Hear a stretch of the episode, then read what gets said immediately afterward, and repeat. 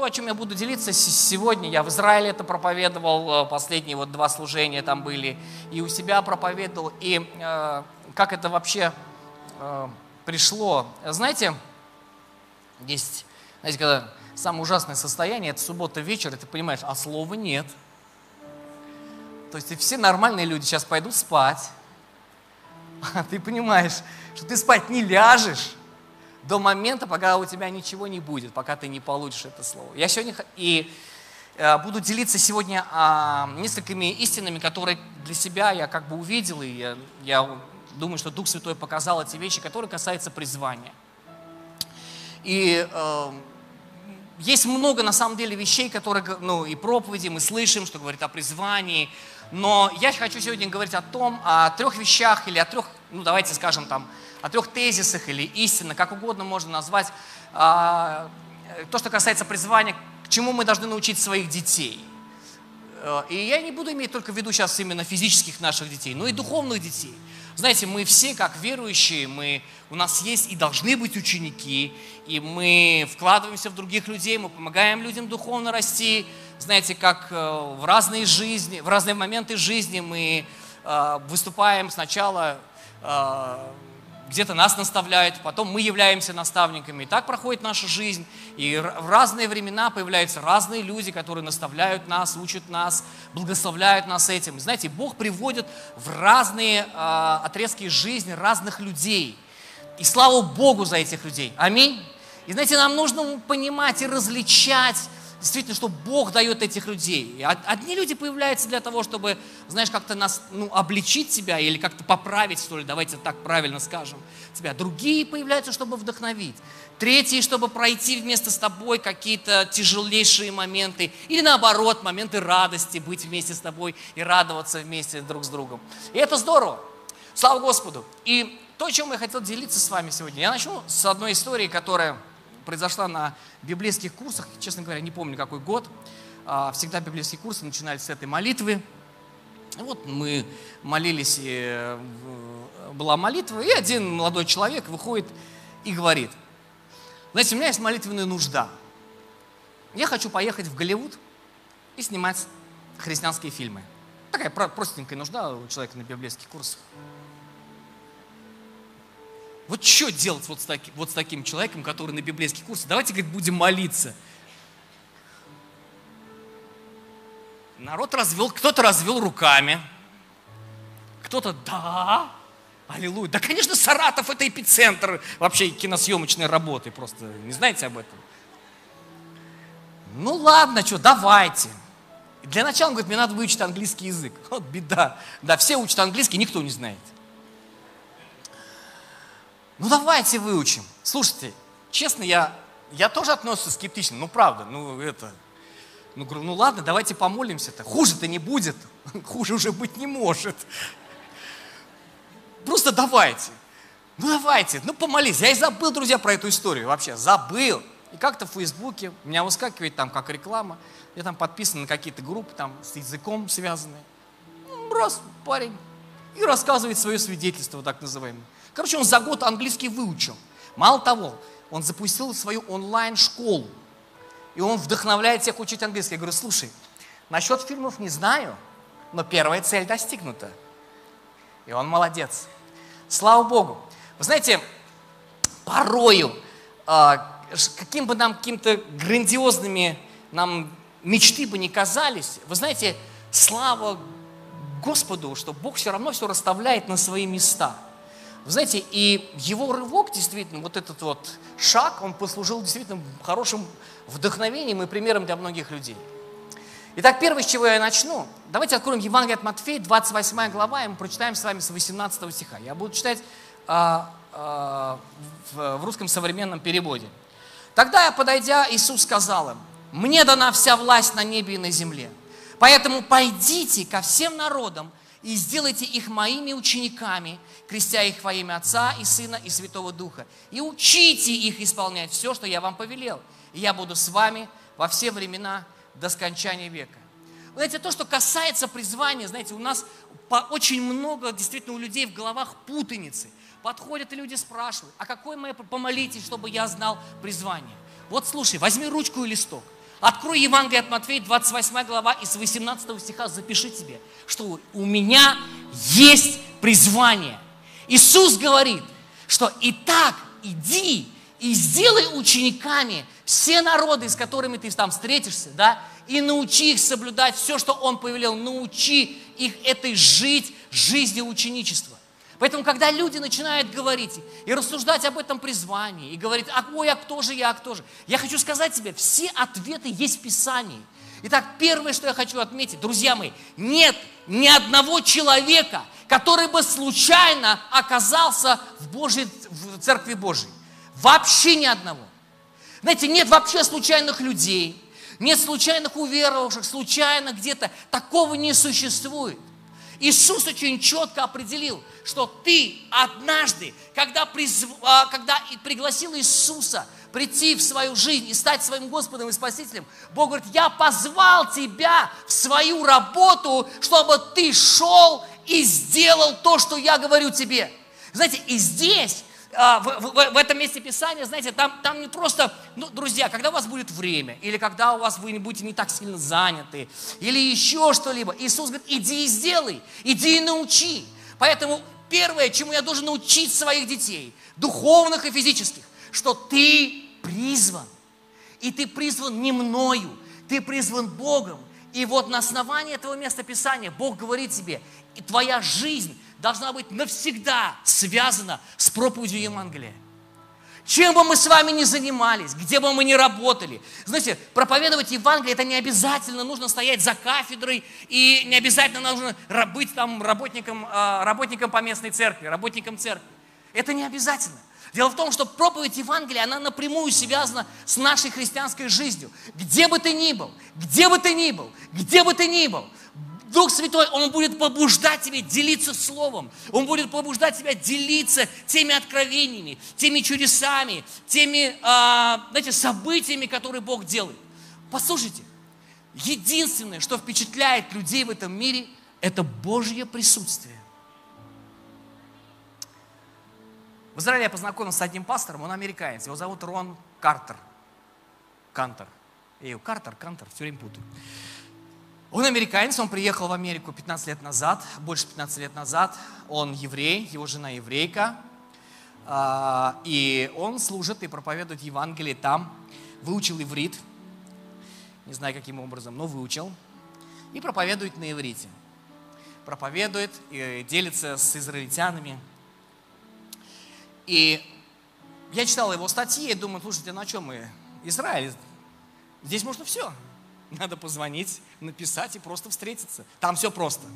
Не надо никаких па, за полгода писать. Ну, все хорошо.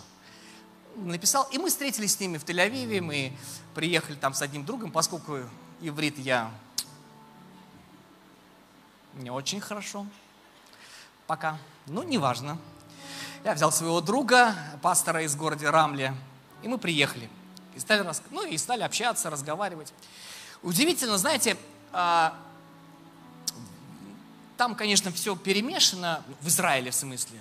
И есть разные отношения к верующим, именно к христианам и к вообще к религиозным. Очень плохое отношение к ортодоксальным, то бишь, о котором мы читаем в Писании, там, фарисеям. Но, говорит, как мы проповедуем? Знаете, в Израиле там, там есть ну, действительно разная атмосфера, разные люди. И он говорит, мне понравилось его одно свидетельство, когда он свидетельствовал таксисту. Он стал проповедовать. И он говорит, ты знаешь, говорит, что Ишуа, да, Иисус, да, по-нашему, на иврите Ишуа, он был еврей.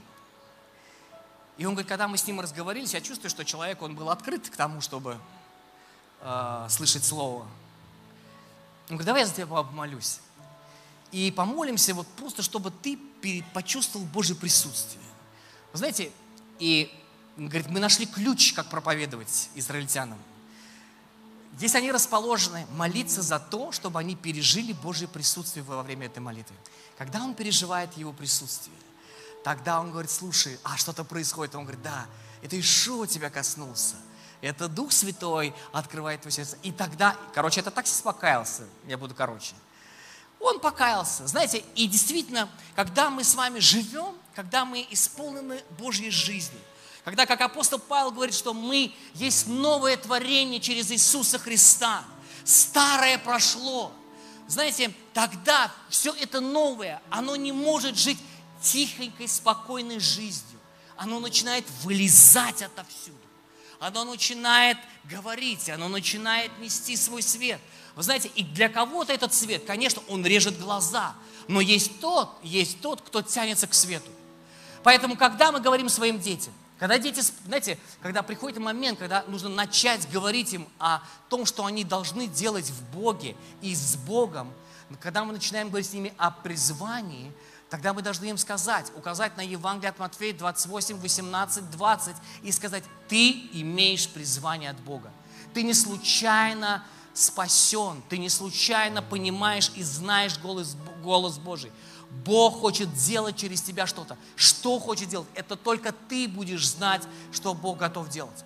Вы знаете, есть призвания, действительно, которые, которые связаны с дарами, связаны с духовными дарами. Это может быть связано с твоими какими-то особенностями. Знаете, и это Бог будет использовать.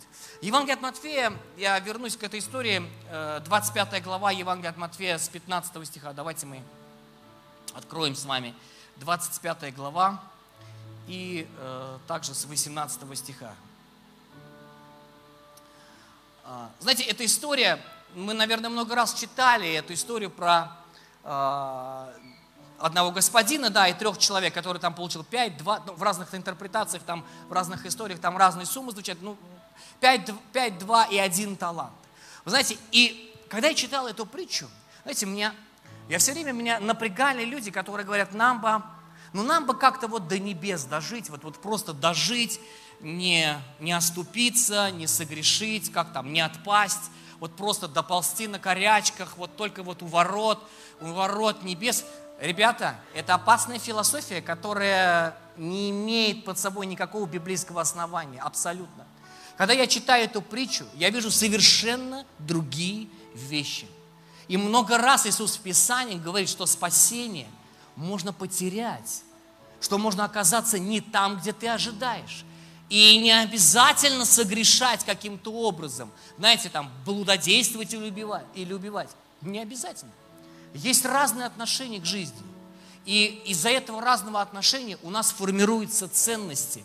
Из этих ценностей сформировывается характер. А уже из характера формируются наши принципы, жизненные принципы.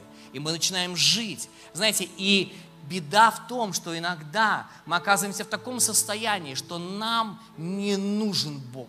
Мы сами знаем, что нам делать, как нам жить, что нам использовать и так далее.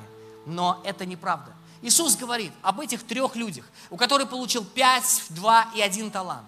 Человек последний, и тот, и другой, первый и второй, они взяли и использовали этот талант, они употребили. Вы знаешь, когда ты начинаешь что-то делать, ты рискуешь, скажи мне. Конечно.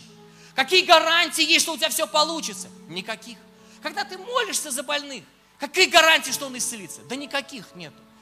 Когда ты молишься за, за еще за какие-то вещи, чтобы обстоятельства, есть гарантии? Нет. Ты везде рискуешь. Везде.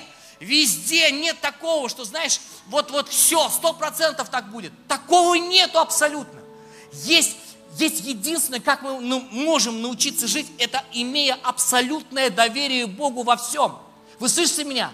Во всем, в любом, в любых обстоятельствах, в любой ситуации, ясно, понятно, непонятно, но абсолютное доверие Богу. И это возможность не отпасть, это возможность, что ты, ты проживешь свою жизнь, и в конце ты сможешь сказать, как апостол Павел: я течение совершил, веру сохранил. И у меня, знаете, мы сегодня коснемся одной, одной одной вещи, которая касается служения апостола Павла, вообще уникально. И он говорит: теперь готовится мне венец жизни. Знаете, мы все читаем о героях веры, мы знаем этих героев веры и так далее. Вы знаете, но я вам скажу одну штуку. Знаете, не всем нам охота быть героями веры, потому что когда ты читаешь об этих героях, думаешь: не приведи, Господи, чтоб такое со мной. Просто вот дай мне по-тихому вот так вот дойти вот, и аллилуйя. Иисус говорит об этих, об этих трех, трех а, слугах.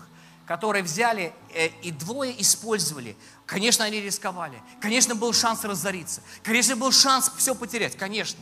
Но последний, он оказался самым практичным. Он взял это и спрятал, он сложил это, он закопал, и потом, когда пришел момент, он достал, он сказал: «О, пожалуйста». Но Иисус сказал, послушайте, Он сказал: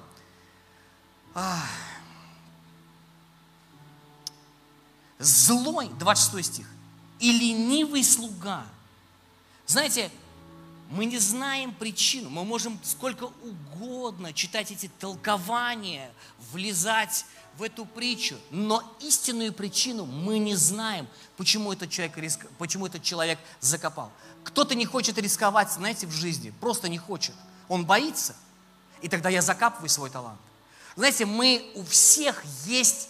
Есть предназначение. Нет, я еще раз скажу, вернусь к этому. У нас в церкви нет случайных людей вообще совершенно. Нет ни одного человека.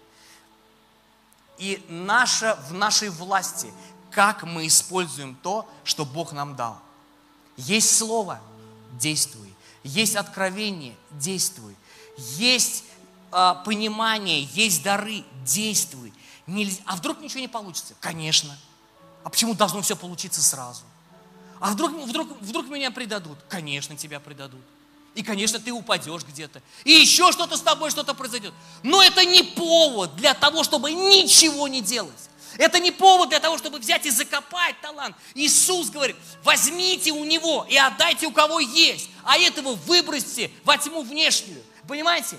Можно все проиграть. Знаете, можно вот Такой, таким уровнем, ну, таким подходом к жизни, чтобы что-то сохранить, чтобы что-то оставить. Друзья мои, можно проиграть всю жизнь абсолютно. И потом, когда ты будешь сидеть уже тут, знаете, на почетном месте в собрании, и когда внуки за тебя будут жевать немножко, понимаешь? И тогда ты ему, что ты им скажешь? Слушай, скажи: вот у меня был шанс, а я не использовал. Вот у меня была возможность, а я струсил. Вот у меня это было, а я вот не, не был готов. Да мы никогда на самом деле на сто процентов никогда в жизни не будем ни к чему готовы. Никогда. Нет такого состояния, когда-то, знаете, я вот помню, нас тут, тут, тут рукоположили и, и сказали: плыви. И мы плывем. Знаете, я что, мы что, все готовы, что ли, были? Нет. Вообще нет. Я год с этим стрессом боролся, если не два. Знаете, и вообще, то есть, когда? Да никогда. Но послушайте, да, но ты приобретаешь опыт. Аминь. И опыт, и разный опыт, и неважно, ты можешь упасть, у тебя может что-то не получаться, что за все, все эти годы были, была прекрасная жизнь, да ничего подобного. Было многое, да, хорошее было, но было и плохое, с нашей точки зрения. Бог смотрит совершенно, наверное, по-другому на все это. Все, всякое было, но это не повод для того, чтобы остановиться. Это не повод, чтобы закопать свой талант, спрятать его и сказать: ну все, мне бы только до небес дотянуть. Ты не дотянешь, я тебя умоляю. Читай Писание. Иисус предупреждает нас об этих вещах. Он говорит об этом. Послушайте, не, не закапывайте. Люди закапывают по разным причинам. Знаете, у одних есть комплексы какие-то. И тогда Дух Святой вам в помощь. Для того, чтобы получить свободу, чтобы получить исцеление, чтобы отдать то, что, может быть, это ты накопил, и просто отдать это и сказать: мне это не нужно. Знаете, другие закапывают, потому что есть низкая самооценка. Знаете, там раньше там дома помогли, или еще друзья добрые очень сильно оказались там и так далее. Причин может быть разных. Третье, знаете, они попробовали уже что-то, и, но, но ничего не вышло. И тогда человек говорит: ну а зачем мне это надо? Но истина заключается в том, что каждый из нас, каждый имеет призвание. И это мы должны объяснить своим как физическим, так и духовным детям. Ты призван, ты не случайно. А какое мое место? Начни что-то делать. Начни. Сделай шаг. Два, три, четыре. А если я упаду? Упадешь. Потому что все падают. А если у меня не получится? Не получится. Но это не повод, чтобы ничего не делать. Это не повод нужно. Если ты падаешь, вставай и давай делаем все заново. Если ты отступил, так раскайся, пока еще есть возможность, пока ты здесь живой и дышишь, у тебя есть возможность остановиться, как Писание говорит, и вкусить, как благ Господь, понять Его милость, принять то, что Бог сделал для тебя на кресте, и двигаться дальше. Но это не повод, чтобы останавливаться. Итак, истина номер один. Любой человек, каждый призван, всякий, рожденный от Бога, он имеет призвание от Него. Аминь. Послание Ефесянам, первая глава, апостол Павел говорит, что Бог с самого начала, в первой главе, Он встал на сторону человека. Писание говорит, что Павел там говорит? Что Бог избрал нас прежде создания мира. Прежде чем весь мир этот был создан, Бог избрал нас. Аминь. Бог выбрал, Бог встал на сторону человека. И Он не борется с нами, Он за нас. И нам нужно понять, что Его благодать, Его милость – это не повод, чтобы жить такой вот духовно распущенной жизнью и духовным разгильдяйством. Благодать – это сила для того, чтобы исполнять волю Божью, для того, чтобы наполняться Его призванием, Его словом, Его предназначением. Благодать – это незаслуженное расположение Бога для того, чтобы поднимать меня, если я упал. Аминь. Вот для чего нам нужна благодать. Чтобы, не для того, чтобы, знаете, как иногда люди говорят, ну, живут такой жизнью. Все мне позволительно. Да, но не все полезно. Не все приносит жизнь, не все дает жизнь, не все благословляет нашу жизнь. Ни в коем, не, не все абсолютно. Вторая истина, вторая истина, которую мы должны объяснить своим детям. второе Коринфянам, одиннадцатая глава и двадцать третий стих. Второе послание Коринфянам, одиннадцатая глава, из двадцать третьего стиха. Не тот нажал.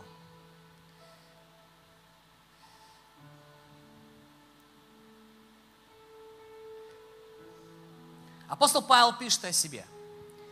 И он сравнивает себя с другими служителями. И он говорит, они служители. Пусть и глупо так говорить, но я служу Христу еще больше, чем они. Я трудился больше. Меня чаще заключали в темницы, чаще избивали. Я не раз бывал на грани смерти. Пять раз иудеи давали мне по тридцать девять ударов плетью. Три раза меня били палками, один раз меня побивали камнями. Три раза я попадал в кораблекрушение и один раз провел всю ночь и весь день в открытом море. Мне приходилось постоянно путешествовать. Я подвергался опасностям, когда пересекал реки, опасностям от бандитов, опасностям от моих соплеменников, от язычников. Я бывал в опасности в городе, в пустыне, на море, в опасностях от братьев. Я трудился до изнеможения, часто без сна, испытывая голод и жажду, часто без пищи, на холоде и при недостатке одежды. Кроме всего, на меня постоянно давит забота о всех церквях. Я сочувствую каждому, кто слаб, я страдаю из-за всякого человека, который впадает в грех. Итак, Павел говорит о своем служении. Когда ты читаешь эти строки, знаете, романтика куда-то все шоу, улетучивается. Просто, когда он описывает свою жизнь, он описывает свое служение. И вторая истина, которую мы должны объяснить своим детям, как физическим, так и духовным, что когда ты знаешь свое призвание, тебе придется много работать. Много. И оно не приходит. Знаете, сейчас э, интересно так получилось, уже мы живем в таком мире, что сейчас в курсе, что сейчас вообще не нужно делать домашнего задания.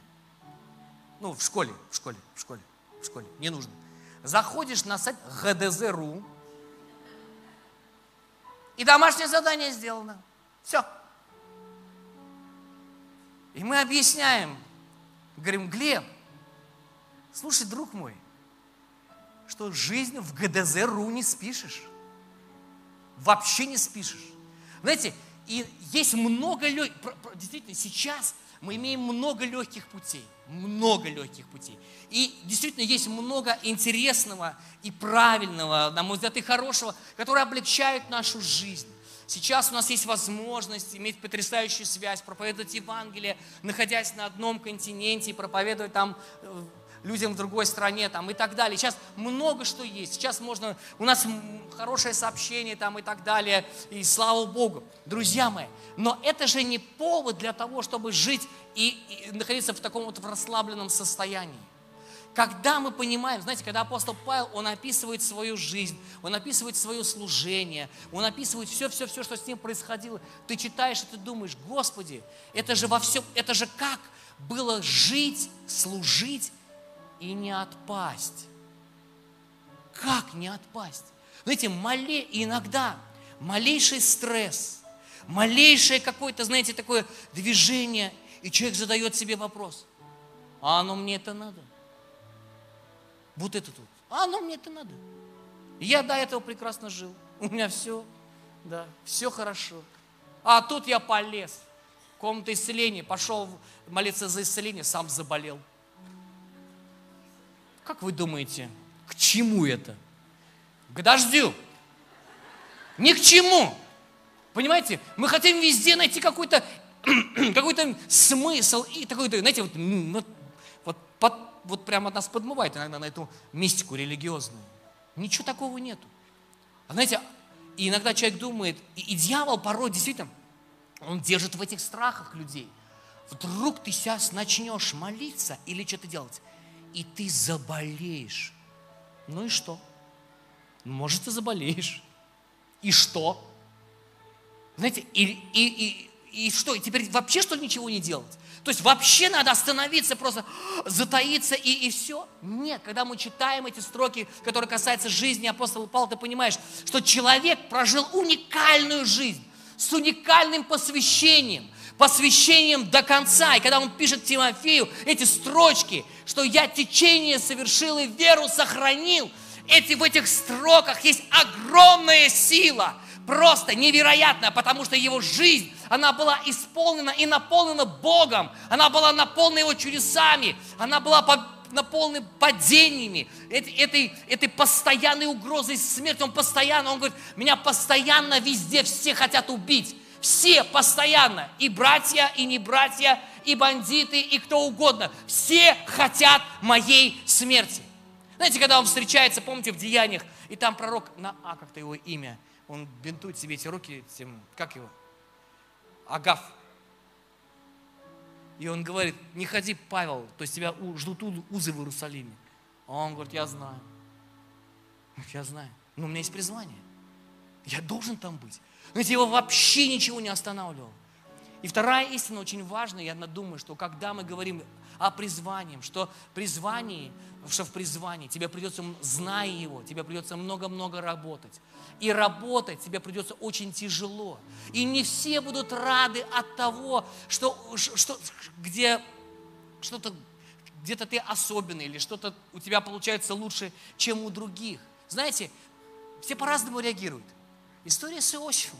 Когда Иосиф получает сон, он получает откровение о том, что будет момент, когда его влияние будет очень, очень большим, высоким влиянием его будет. И вплоть до того, что отец и мать поклонятся ему, он будет находиться в таком, в таком положении. Знаете, кто первый предал его и продал его? Его продали братья и его семья. Знаете, порой самые близкие люди, они наносят нам самый тяжелый удар. Может такое быть? Конечно, но это не повод, чтобы остановиться. Иосиф, я не знаю, он как, знаете, он как, вот, вот как ишачок такой, знаете, на него нагрузили, а он все равно прет в эту гору, на него еще грузит, а он все равно идет, знаете, этап за этапом. И мало того, он нигде, мы не увидим, чтобы Иосиф, он смог дать себе какую-то слабинку в том плане, чтобы начать роптать на Бога, говорить, да как же так? Ты же мне слово дал, да ты же мне откровение, у меня такое и так далее, а как же я, как же они, да я как, да это несправедливо. Вообще, понятие справедливости, оно относительно. Аминь. Знаете, не, не все так будет гладко, не все будет идеально, но, чтобы исполнить призвание, нам придется много работать, и не все будут этому рады. И третий момент, который касается, третий момент, который касается призвания. Это продолжать исполнять то, к чему ты призван, когда Бог молчит. Когда ты ничего не слышишь. Мы должны научить своих детей, что они должны продолжать исполнять волю Божию, когда у них нет поддержки. Когда они чувствуют себя разбитыми. Когда у них нет денег. когда все вокруг идет против, когда, знаете, есть масса обстоятельств, когда, когда ничего не хочется делать, и им придется продолжать это делать, когда Бог молчит. Знаете, в эти состояния удивительно, что человек всегда почему-то очень болезненно начинает реагировать. Как? Мне Бог ничего не говорит. Ну, это еще тоже вопрос. Может быть, ты не слышишь его, или ты не готов его услышать сейчас. Бог-то говорит. Может быть, ты не настроен на то, чтобы услышать его сейчас. Знаете, и Бог ожидает момента, когда твое сердце, оно будет готово, чтобы принять его слово, принять его откровение. Вы знаете, и как проходить такие моменты? Как проживать вот эти вот состояния? Я думаю, что первое, чтобы пройти этот период жизненный, когда Бог молчит, а тебе нужно делать, нужно помнить о том, что Бог говорил тебе раньше. Можно исходить из каких-то практических вещей. Заведи себе блокнот, я не знаю. Я долгое время записывал в печатной Библии в своей. Одна Библия полностью исписана, вторая практически тоже. Ты молишься и записываешь какие-то, я не знаю, назвать откровениями не назову, но какие-то мысли, тезисы. И ты потом берешь, открываешь, и ты перечитываешь какие-то вещи. И Дух Святой поднимает это с новой силой. Помнить о том, что Бог говорил раньше. Продолжать инвестировать в свои дары даже тогда, когда, знаете, никто ничего уже не делает.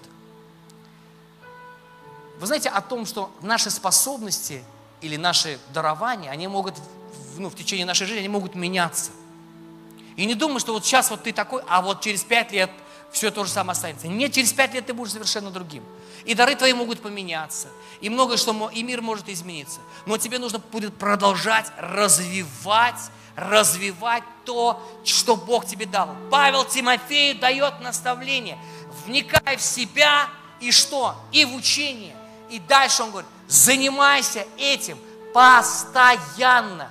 И Павел говорит Тимофею еще одно место, он говорит, не, не, будь, не, не ради о том даровании, которое было тебе перед дам, дан, да, через рукоположение. Он ободривает Тимофея, послушай, не отнесись к этому просто так, спустя рукава, не отпусти, не, не, не сделай, не, не отпусти это просто из своей жизни, но продолжай это делать. И последний момент, друзья мои, это помнить, это помнить хорошие примеры, это помнить примеры других людей, кто прошел через что-то, пережил. Очень хорошим примером в семье всегда, знаете, это, это не люди со стороны, а это родители.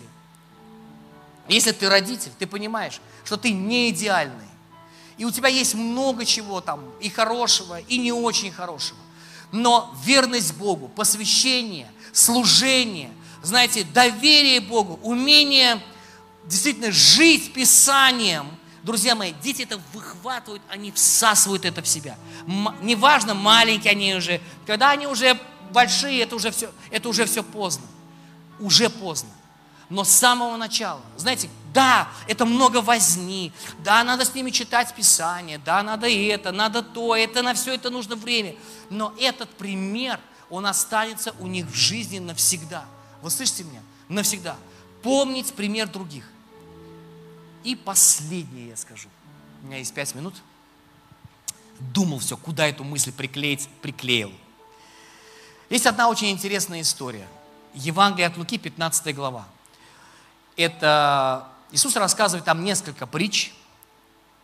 И одна из этих притч, это притча о ком там? О блудном сыне. На самом деле она не о блудном сыне, друзья. Потому что там три действующих лица. Там отец, младший сын и старший сын. И там много есть смыслов в этой притче. И не обязательно там только вот младший сын, там яркая звезда такая. Там другие звезды есть тоже, похлеще него. Но а, что еще, я думаю, что очень важно для нас? То, что касается призвания. Первая история, которую Иисус там рассказывает, которая касается блудного сына. Это, это младший сын. Это человек, который решил однажды начать жить по-своему. И он попросил у отца, вы знаете эту историю, он попросил у отца часть имения, которая ему принадлежит. Он ее конвертировал в деньги и ушел от отца. И там он долгое время, он прекрасно жил и прекрасно себя чувствовал. Вы знаете, для меня этот, этот, эта личность или этот образ, это образ верующего, который, знаете, при, который любит жить в такой вот расхлябанной духовной свободе. Но это не свобода на самом деле. Это такое духовное разгильдяйство, которое он может себе позволить все, вот буквально абсолютно. И знаете, в какие-то моменты жизни мы можем оказываться в таких ситуациях. Знаете, и ему кажется, что когда этот, этот, этот младший сын уходил, он, он получал какую-то свободу, наконец-то. Наконец-то дома все нельзя, это не трогай, сюда не ходи, это надо так и все это. А когда у тебя есть деньги и много денег, ты свободный человек. И можешь делать все, что ты хочешь, жить как хочешь, общаться с кем хочешь, ходить куда хочешь, вообще как хочешь. Знаете, и иногда ты сталкиваешься с людьми, которые, знаете, пока, пока вот в финансовом плане на коленках ползают, они все смиренные, служабельные, как только немного появились деньги. Куда что девается? У нас там бизнес там. И что? Просто у нас хорошие деньги, мы там зарабатываем. Его нет ни в церкви, ни в служении, нигде его нет. Ему не интересны поместные общины. Он не понимает, что такое поместная община. Он не понимает, что это семья, что это единственные люди, которые будут биться за тебя насмерть в какой-то ситуации. Он не понимает этих вещей. Он думает, что деньги, деньги, деньги, это все круто. И тот, который ушел, младший сын, он тоже такой, он был счастливый какое-то время. Он просто, он нарадоваться не мог этой свободе. Он дышал этой свободой. Представляешь ты, а, наконец-то. Знаешь, иногда там смотрю за людьми, которые, знаете, близки к отпадению. Они такие счастливые, такие радостные. Думаю, ничего, ничего, дайте время. Придет время, когда ты окажешься в свинарнике вместе со свиньями. В такой душевной обстановке, с чудесными запахами. Знаешь, и потом и все эти грехи, они вонять начинают. Знаете, вонять, а потом, знаете, все отступничество, оно начинает прорастать и приносить плоды. И они уродливые, они гадкие, они разрушают все, абсолютно. Но, но когда ты уходишь с деньгами от отца, ты не понимаешь этого, ты, ты, ты, ты смотришь. Я, я, знаете, мне удивительно, я думаю, он смотрел на этого старшего брата на своего, и думаешь, а, дурак какой, э, работай, э, а у нас свобода, аллилуйя, наконец-то, наконец-то. И вот он оказался, знаете, потом в такой ситуации, что мне есть нечего. Лучшие друзья это эти вот, которые с пятачками у него там, там у него сидят он с ними, сидел он с ними, понимаете?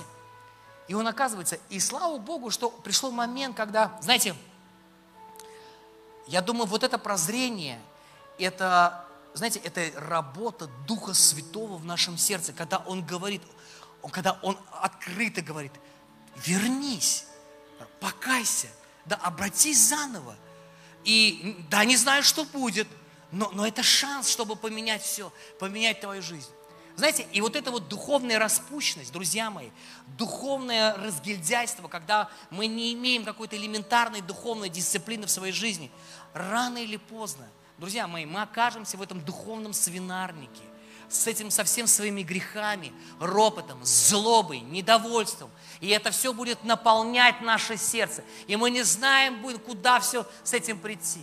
Знаете, но Иисус рассказывает, и Он говорит, Отец принял его. И он, принял, он восстановил его полностью. И мы должны понимать, слушайте, друзья мои, всегда есть шанс. Второй человек, да, второй его брат, это, знаете, для меня это ассоциация, это человек закона, это человек правил. Знаете, честно, меня подташнивает от людей, у которых все должно быть правильно. Я не могу, потому что у меня не всегда, то есть я не знаю, как это объяснить, но у меня ассоциация с этим старшим сыном. Все должно быть правильно, все четко и так далее. Но у меня уже чуть-чуть минус, но я сейчас подведу быстренько итог. Но, друзья мои, знаете что? У меня минус, но у вас плюс. Беда в том, что ни тот, ни другой не знал сердца отца. Когда отец отпустил его, младшего, тот посчитал за слабость. Ну что, отец такой добрый. Тот, который работал на него, он посчитал, что отец, то есть это все, что нужно отцу, то есть это нужно правильно все выполнять, все соблюдать, все делать от корки до корки, что сказано и так далее. Ни тот, ни другой они не знали сердца отца. Исполняя свое призвание, друзья мои, нам нужно познавать Бога. Нам нужно познавать Его сердце. Без этого, друзья мои, мы можем оказаться где угодно, в каком угодно состоянии. Это, друзья мои, когда мы, и мы, мы слушаем, когда мы исполняем волю Божью, когда мы живем жизнью, которая заточена на служение, будут и ошибки, будут и падения, будет все, друзья мои, все, все. Апостол Павел описывает, но это не повод, чтобы остановиться. Это не повод, чтобы опустить руки. Это не повод, чтобы сказать, ну все, теперь пусть другие. Нет, друзья мои. Идем до конца, до момента, когда издадим свой последний вздох, и мы уйдем к тому, о ком мы мечтаем, и кого мы молились, и, и кого познавали всю свою жизнь. Аминь. И тогда твоя жизнь, она не закончится. Жизнь не заканчивается. Это, это, это всего лишь навсего введение в вечность. Знаете, как, для того, чтобы мы немного хотя бы поняли э, и, позна, и познали Бога здесь, хотя бы какую-то часть, но исполнили Его предназначение, исполнили Его Слово, исполнили бы желание Его сердца. Поменяйте свою молитву. Начните молиться о том, чтобы Бог вложил в ваши сердца то, что есть у Него, в Его сердце. Чтобы, это, чтобы молитвы изменились, чтобы духовная жизнь поменялась. Уберите это духовное разгильдяйство. Уберите всякое законничество, потому что когда мы понимаем это откровение о новом творении через Иисуса Христа, тогда нам не нужно напрягаться. Дух Святой, то помазание, которое на нас и в нас, оно учит, наставляет и ведет. И тогда тебе не надо напрягаться, искать каким-то особенным образом, кому свидетельствовать, кому проповедовать, потому что это естественный процесс. Ты начинаешь делиться тем, что тебя переполняет. Иисус сказал потрясающую фразу, и мы будем молиться сейчас. Да, когда вы примете эту силу, то бишь Дух Святой, то вы станете источником живой воды. Ты источник. Сейчас на основании Писания ты являешься источником жизни для других людей. И чем больше ты черпаешь от Него, тем больше ты получаешь от Него, и тем больше тебе есть желание, у тебя есть желание отдавать это все, отдавать, чтобы эта жизнь, которая в тебе, которая от Господа, она бы текла в жизни других людей, и преображала бы другие жизни. Давайте помолимся. Аминь. Итак, три истины, которые я хочу, чтобы мы запомнили с вами. Что каждый имеет призвание. Имея призвание, тебе и придется работать. И тебе придется исполнять призвание, когда Бог молчит. Но Дух Святой, Его сила, Его мощь, она научит и поможет тебя пройти через все эти моменты. Познавай Бога, познавай Его, познавай Его сердце, то, что внутри Него. Знаете, будут моменты, послушайте, когда ты вообще ничего не будешь чувствовать. Просто ты не чувствуешь ничего. Этот момент, когда, это момент, когда ты просто протягиваешь Богу свою руку и говоришь, я, я доверяю тебе, я знаю, что я пройду через все. И я знаю, что я живу не чувствами, я живу доверием, я живу верою. Знаете, не абстр... друзья мои, вера это, это не абстрактная какая-то субстанция, которую мы все хотим достигнуть. Нет, вера напрямую связана с доверием Богу, с доверием, абсолютным доверием Богу. И когда все ясно, и когда, и когда все непонятно. Вы знаете, мы хотим видеть какие-то результаты, а Бог видит как результат. Это твоя вера, которая есть в твоем сердце. Это и есть результат. И если это, это есть в твоем сердце, тебе легко придет, ты легко сможешь пройти через какие-то вещи. Отец, во имя Иисуса Христа мы приходим к Тебе. Отец, я молю Тебя, Духом Твоим, Господь. Вложи свои истины в наши сердца, Господь, чтобы мы не были пустыми, но были исполненными Твоей жизни, Твоего помазания. Дух Святой, открывай нам сердце Отца, чтобы мы могли знать и понимать Его мечты, то, что есть внутри Него, то, что есть в Его сердце. Пусть это станет частью нашей жизни, пусть это захватит всю нашу жизнь во имя Иисуса Христа. Боже, мы благодарим Тебя, мы благословляем Тебя, Господь, за... благодарим Тебя и благословляем за все то, что Ты делаешь, созидаешь, за все, что Ты строишь, Господь, во имя Иисуса Христа. Боже, просто дай нам увидеть Твои мечты и быть в этих мечтах, Господь, во имя Иисуса. Я молю Тебя, дай нам прожить жизнь, полную из Твоей силы, полную, наполненную Твоей, Твоей славой, Твоего величия, Господь, Твоего терпения и Твоей кротости. Во имя Иисуса Христа. Аминь.